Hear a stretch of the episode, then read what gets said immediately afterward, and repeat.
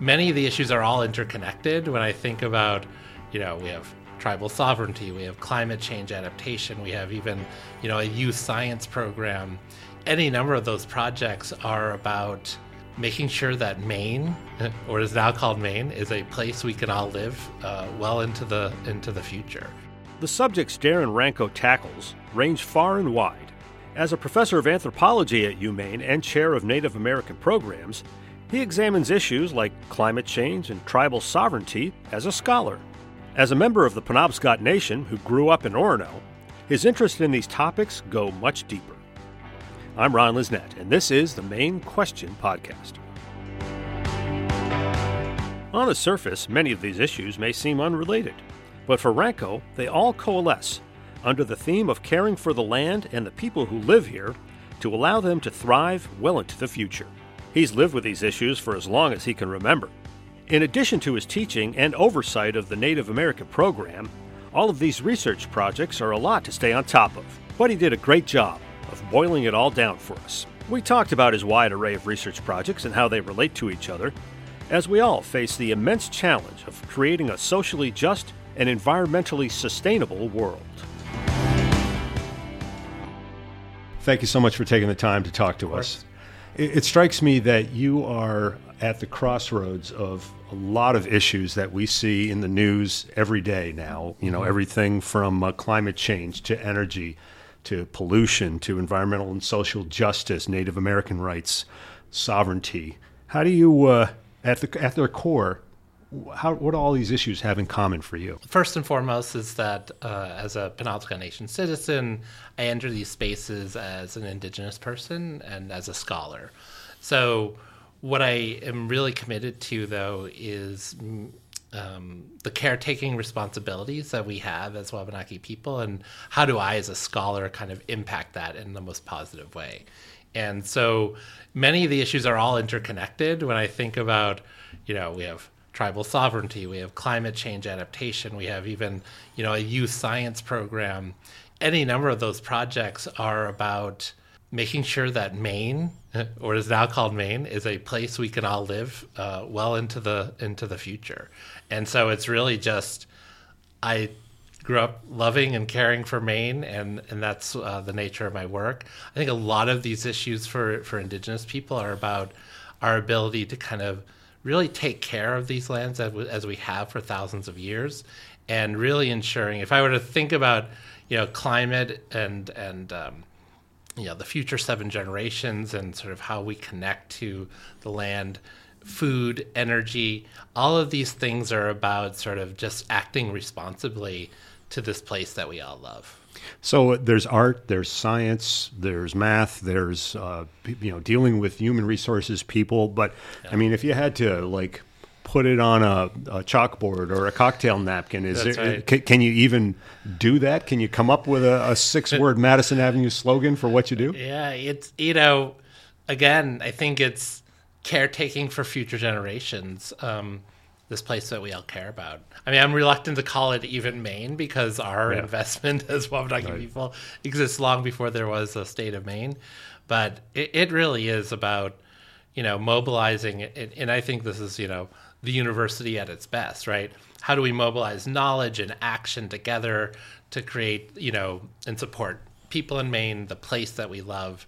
All of that is is about the work. So it sounds like you have been thinking about this ever since you could remember anything. So how, how did you come to this work? what first drew you to it, and why do you keep at it? Yeah, it's it's so funny, and you know, growing up, I didn't grow up on Indian Island. I grew up here in Orono, so I think just even being caught up in sort of being Penobscot, but not on the reservation. Um, I always say that that was sort of what led me down the, the the bad road of anthropology. You know, eventually getting a PhD in in a discipline that had sort of defined us in certain ways as indigenous people but seeing you know when i was in college in the early 90s seeing anthropology as a pathway for me to ask these difficult questions about sort of what is the future of us as indigenous people uh, in maine or on this planet um, there was a soul searching time in anthropology and starting in the 80s where it was no longer about looking past but it was about you know the possibility of, of a future. And i think that's what drew me in to become an indigenous anthropologist but then also sort of saying well obviously i'm going to use all the sort of possibilities of access to resources and, and knowledge and information to kind of push it in, in these directions. Yeah. Should, should we be surprised, or are people surprised that you're an anthropologist doing this work? I mean, you know, the sort of the the cliche is Indiana Jones or the sure. pyramids in Egypt or whatever, but I mean, an yeah. anthropologist studying these topics um, yeah. may not compute with some people, but it makes perfect sense to you, obviously. Yeah, you know, I think um, I think the, the the sort of the idea of cultural or social anthropology, what my PhD is in, has always been about like looking at contemporary cultures and sort of studying them. And whereas the archaeologists go, they're they're they're more concerned with distant pasts. Uh, um, but I think yeah, ultimately understanding the sort of the notion of human difference uh, through culture, I think is what uh, cultural anthropology has been you know determined to understand uh, and and it, of course it has its own colonial and you know even racist roots in it in terms of saying you know some people are civilized some people are barbarians some people are savages you know that kind of thing. Um, but yeah starting in the mid 20th century trying to really work out a a pathway for anthropology to support indigenous peoples, human rights, those sorts of things has been, you know, critical to the to the discipline's uh, evolution. Yeah. So let's talk about some specific yeah. projects. I know one is working with Wabanaki tribes on climate resilience. Yeah. What does that look like? Yeah. So one of the this work started. Um, number of years ago, even my colleague on John Daigle, he co-authored the um, in the main in the original Maine climate report from 2010, there was an indigenous uh, people section. It was sort of saying one of the things that we know about climate change as it, as it as it advances is that indigenous people are going to be some of the most impacted people by climate change. So we can start to really say, and why is that? Um, oftentimes, indigenous people are living in places that don't have lots of infrastructure for services. All these things make kind of indigenous people, quote unquote, vulnerable. Um, there's also in the Arctic, in, in, certain places in the world, indigenous people are the majority of the people living there, and the Arctic in particular faces some of the most dramatic changes, and already it already has. Um, for us, we want to sort of take that that we know that indigenous people have certain kinds of vulnerabilities or, or are going to be particularly impacted, and turn it on its head to say, what are those impacts going to be, and how do we respond to them? Um, you know, we're gonna we're not gonna solve the you know emissions of carbon dioxide in the atmosphere, but if we understand these coming climate changes working within indigenous communities and contexts, then we can plan for and maybe even help sort of slow down some of these kinds of impacts on indigenous people. So, and this is very much motivated by um, starting uh, after that climate report, starting in 2012 the Passamaquoddy tribe, actually all the tribes here, um, had for the very first time an analysis through FEMA, the emergency response, the federal emergency right. response agency. They started doing some of their first analysis around emergency response related to climatic changes, and that just started in 2012. And the same community that has been the Passamaquoddy uh, tribe at Sipayik, uh, Pleasant Point, same community that's been struggling with these water uh, supply issues for for decades. Hopefully, we're on the road solving that. The, the legislature in the last term um, passed some legislation to support that. Um, their tribal infrastructure, because the sea level rise in particular, is hugely threatened by climate change. So they've taken a real leadership role in, in regards to this work, and we've been able to help them and sort of think about all of the tribes and sort of building a baseline of sort of climate change adaptation and this sort of longer term planning. But planning from an indigenous cultural point of view is different than the sort of general guidance that's out there for any coastal community, right? The, the, there are particular cultural things. So having particular models and an understanding of the cultural preferences makes cl- indigenous climate change adaptation um, a little bit more difficult, but also requiring sort of this more focused effort. So uh, the the issues that you have to sort of mitigate, like you mentioned, one sea level rise, yeah. and certainly the Passamaquoddies are near the ocean, so that sure. that's going to be an issue. Uh, Penobscot Nation is on Indian Island, Yeah. so you know who knows what uh, water level rise is going to do there.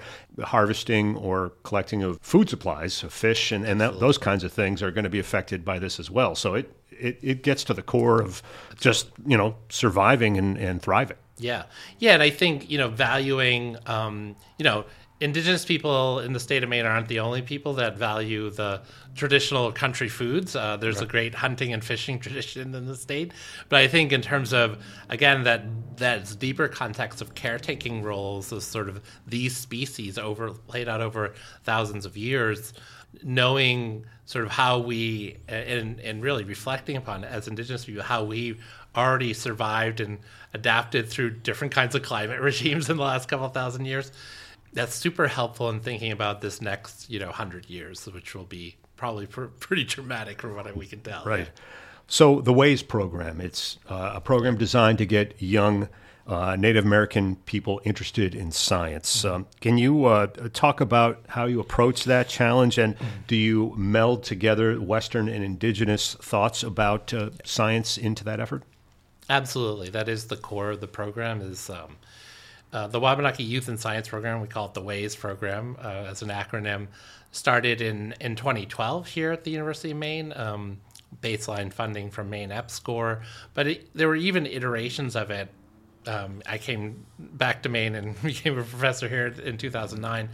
Um, even the year or two before I got here, there was an interest of in Wabanaki by Wabanaki scholars and educators um, uh, working here in the Wabanaki Center to think about science and science education for Indigenous youth and as a pathway for student success and that sort of thing.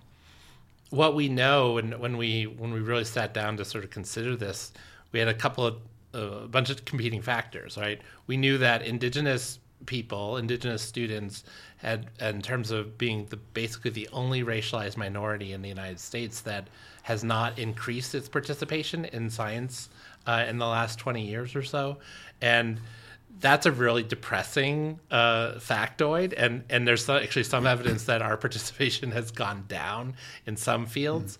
So we were like, well, someone must be thinking about this, and we looked around sort of at models. There's some in Alaska. There's some even some things in upstate New York, southern New England, um, out in Oklahoma and the Southwest.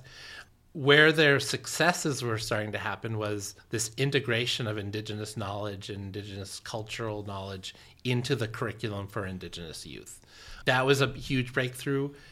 In Alaska, they were also having success by maintaining year-long programs, um, and we saw in the in the Southwest uh, sort of two-tiered or multicultural mentoring. So we were like, let's throw all of that into the mix. Year-long programming involving internships, um, after-school programs, science camps, uh, multicultural mentoring, a professional or science mentor along with a cultural or elder mentor. All those things uh, especially with this indigenous knowledge and culture along with western science taught together we are lucky as as wabanaki people to be uh, benefactors of this uh, micmac teaching called two-eyed seeing or Etuaptmumk. And that that teaching is a formulation um, from Micmac, our Micmac relations out in Nova Scotia to really think about how to bring together and the, the idea that the two eyes together will see the world in a clearer, more stereo fashion than just through an indigenous or Western lens. And it's actually even once you start to examine it, it's, even more complex than that because it's really about the gift of of understanding the world through multiple perspectives, and that as its core is overlaps with a lot of things that, for example, the National Science Foundation says is a key 21st century learning in education is sort of, you know, what they call convergence, but multiple forms of knowledge contributing information to solving the most complex of our problems. Breaking down silos. Breaking down silos. I got to tell you, I've worked at a few other places. The University of Maine is is a good place to break down those silos and work across things. We have our research centers, Climate Change Institute. I'm part of the Mitchell Center for Sustainability Solutions. All of these places are leaders in that kind of work. And I think I'd like to think of that here in Native American programs, we're also doing that, especially with, with the tribes in in a, in a new way of formulating partnerships with indigenous peoples, communities, and tribal nations. So some of the other work you're doing uh, involves working with land trusts on the, the land return movement. Yeah. What, what uh, give, give us the the thumbnail of that? Yeah, you know, and this is our newest project here. What I think is amazing in this last decade is, you know, before it was like we had just one or two indigenous people. It's like, oh, you're doing all this work, and you're. We now have almost like little small teams of people kind of working on this. So, uh, myself, a graduate student of mine uh, who's Maliseet, Suzanne Greenlaw, Tony Sutton, who's a new faculty hire here in Native American Studies with Extension. We're all working in this in this context of working with land trusts and conservation groups to facilitate the return of indigenous land of previously indigenous lands to to tribal nations and to really fulfill those caretaking responsibilities by being in um, indigenous control and there there's been a couple of these sort of major ones that have already happened. What i think is interesting is sort of how that relates to our own cultural responsibility. So this is the research side of this is about what are the mechanisms what are the possibilities here? Honestly five years ago if you'd said you're going to work with land trusts and they're going to help you return land to the tribes, I would have been like, you're crazy. Right. Um, so there's a shift in how land trusts see their work in relation to Indigenous people, and this thing called the First Light Learning Journey. Uh, I helped, you know, educate these land trusts as they were establishing this, but they see their role, and, and if you look around the world in terms of the research being done on Indigenous people and land conservation, the best examples of conservation around the world uh, have indigenous people in leadership or in decision making authorities. So this is just new and emergent research. You see the land trust adjusting to that, and you also see this sort of vibrancy around what they're doing, which is, you know, before it was protecting lands from development. Now they get to tell a different story where we're actually working with indigenous people, the original stewards and caretakers of this land, to think about the next seven generations of a kind of sustainable but human uh, oriented kind of place. It's no longer keep the humans out, it's that humans can have a, a positive role uh, in the caretaking responsibilities. It just has to be, you know, a little, little lighter touch. A little right? lighter touch, exactly. Right, yeah, right. You got it. Um, so in Augusta recently, there was a gathering uh, of the, the tribes in Maine, sort of focused on the state of the tribes in Maine. What were the headlines from that event, and how did that dovetail with the work you're doing? I was there. I was lucky enough to be there at the State of the Tribes event. All five of the tribal uh, chiefs um, addressed the joint session of the of the legislature.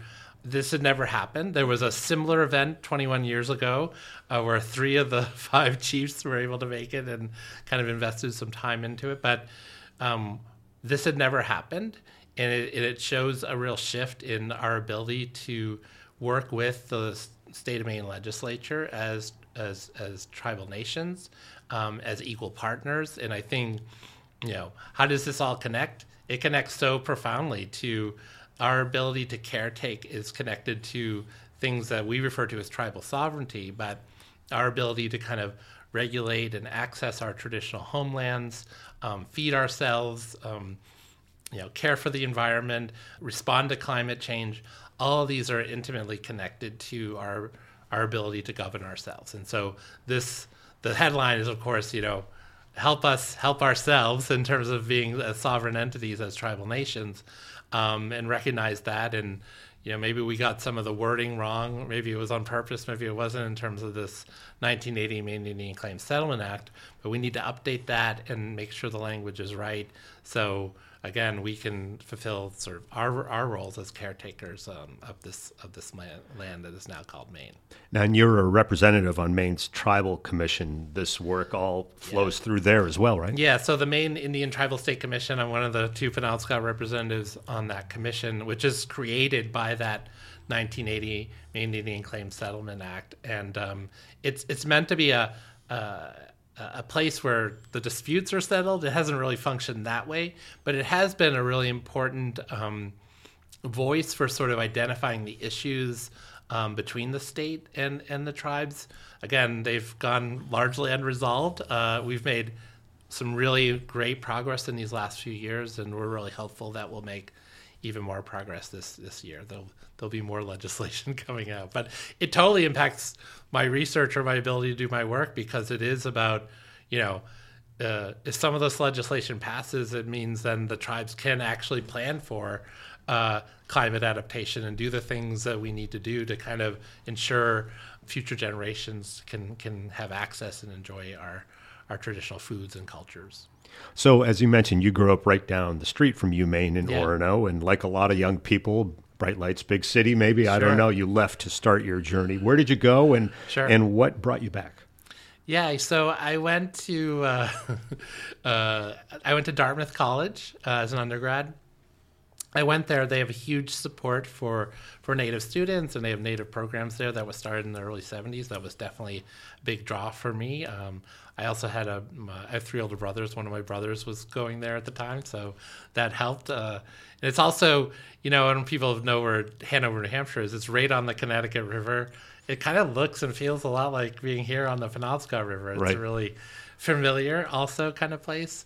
Um, I went and did a, got my graduate training. I got a PhD uh, at Harvard in in social anthropology, and uh, also at the same time got a a master's degree in environmental law from Vermont Law School, and then started my my uh, professional journey. My first job was at UC Berkeley, which has a great tradition of Native studies and integrated within ethnic studies. And then, right before I came back home in 2009, I was a faculty member at actually back at Dartmouth College, which I would have loved to have stayed there. Um, again, because it has you know strong support for Native students, Native studies, that kind of work, but you know, at one point I was home talking to a provost, and they're like, you know, I've I've seen situations at universities that are close to tribes, like we are here, where there's more integration around research and kind of programming, and I don't see a lot of that happening. I know that there's a good scholarship program or a tuition waiver program. How do we go about really building this? And it's sort of one of those situations in life where you're like, oh, I think I could help you with that, and you're like offering someone some solutions around something and you're kind of writing your own job description. Right. So that was many years ago. And uh, eventually we kind of worked that out into being hired here and coming back home. I didn't think, honestly, I didn't ever think that it was a possibility simply because I had also grown up feeling that social and cultural distance between the university and and the, the reservation. Like I was intimately kind of thought like, oh, it's yeah, a lot of native students are going to, the university, but in terms of an integration of sort of like the interests of the university and the interests of the tribe could kind of coalesce, didn't seem possible back then. It's totally possible now, and it, and it reflects a really important, um, I think, leadership point for the University of Maine. So uh, we've spoken to a number of your colleagues from the anthropology department. We could start a whole uh, podcast series just sure. on anthropology with everything we've done. We've talked to Cindy Isenhour and, and Dan Sandweiss about their work. Uh, can you just talk about the department and the strengths and what it brings to yeah. the table, what the focus areas are, what students c- kind of get out of um, yeah. experiencing anthropology here, and, and how does that uh, how does your work fit into the bigger picture of what the department's all about? Sure. Yeah, I mean, I think the anthropology department here is, I've loved working here. It's actually the first anthropology department I've worked in, technically, even though I have a PhD in anthropology.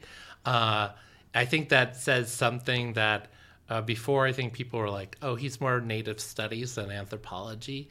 But here, the anthropology department values the kind of work I'm doing. And I think this idea that anthropology as a discipline has a role in influencing policy and human action now in the 21st century, especially as we face challenges like climate change. That's been a really important um, framework for the anthropology department. I mean, for many of us, um, the late Jim Acheson had such a profound sort of influence on those of us who were like, what is UMaine anthropology about? You know, and Jim worked with lobstermen and all these other people who you know, people who court to the core about who Maine is, but also he was like involved in policy discussions and making sure that you know people in the lobster, you know the fishermen and particularly fisher people, that they were involved in the discussions around policy making. So we see our sort of role as anthropologists in, in solving these and addressing these larger societal problems is really kind of uh, aligned with the the little guy. You know, I think we we spend time on the boats with people. We spend time out picking sweetgrass with folks. You know, like we're really invested in making sure that you know we have a we have humans on this planet in the next couple hundred years but also that you know people are sort of well represented in the kinds of broader societal discussions that you know certain people we know are kind of left out of these discussions i think anthropologists i think this is a bailiwick of our program and so many of our students go on to do work in and even fields like healthcare or or you know obviously museums and those sorts of things but they're often working with people who are from other cultures or are you know not often thought of in decision making. A lot of our students are in these positions. Sometimes it's with government, sometimes with nonprofits, sometimes you know uh, in other kinds of institutions. But yeah, I mean, I feel like we offer a really important kind of, and you know, Dan and Cindy and and so many of the other folks like their students are out there doing such great work, and it's really about mobilizing these sort of like how do we include people who are, you know, maybe have from a different perspective on things into a more public sphere. So take us into the future. How do you see the work you're doing and the, these situations you're talking about evolving and uh, and playing out? Are, are you hopeful, confident? Uh, you know, a little uh, glass half empty and half full kind of situation. Yeah, that's right.